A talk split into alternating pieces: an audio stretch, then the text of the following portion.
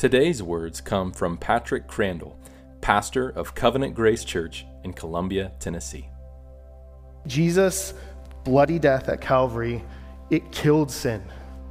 He broke sin's dominion, right? But that does you no good if you are still guilty, if you are still under the wrath of God, right? That has to be dealt with too. And Jesus' blood covers you, right? He died for that sin. He absorbed the wrath that your sin deserved. So he is not able only able to make you free from oppression, but innocent of guilt.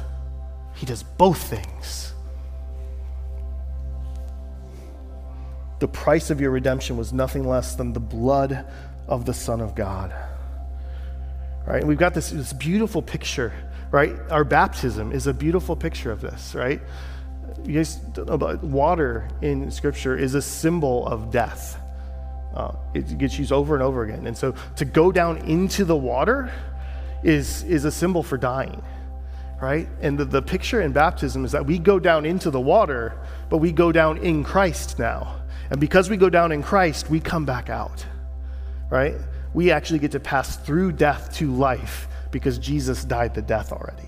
That's what your baptism means, right? It's meant to picture this and to remind you that you did die, but you died in Christ. You didn't have to do it yourself.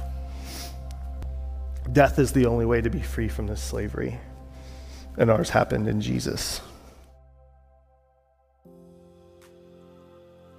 Thanks for listening to Daily Union, where our simple aim is to encourage others in Christ.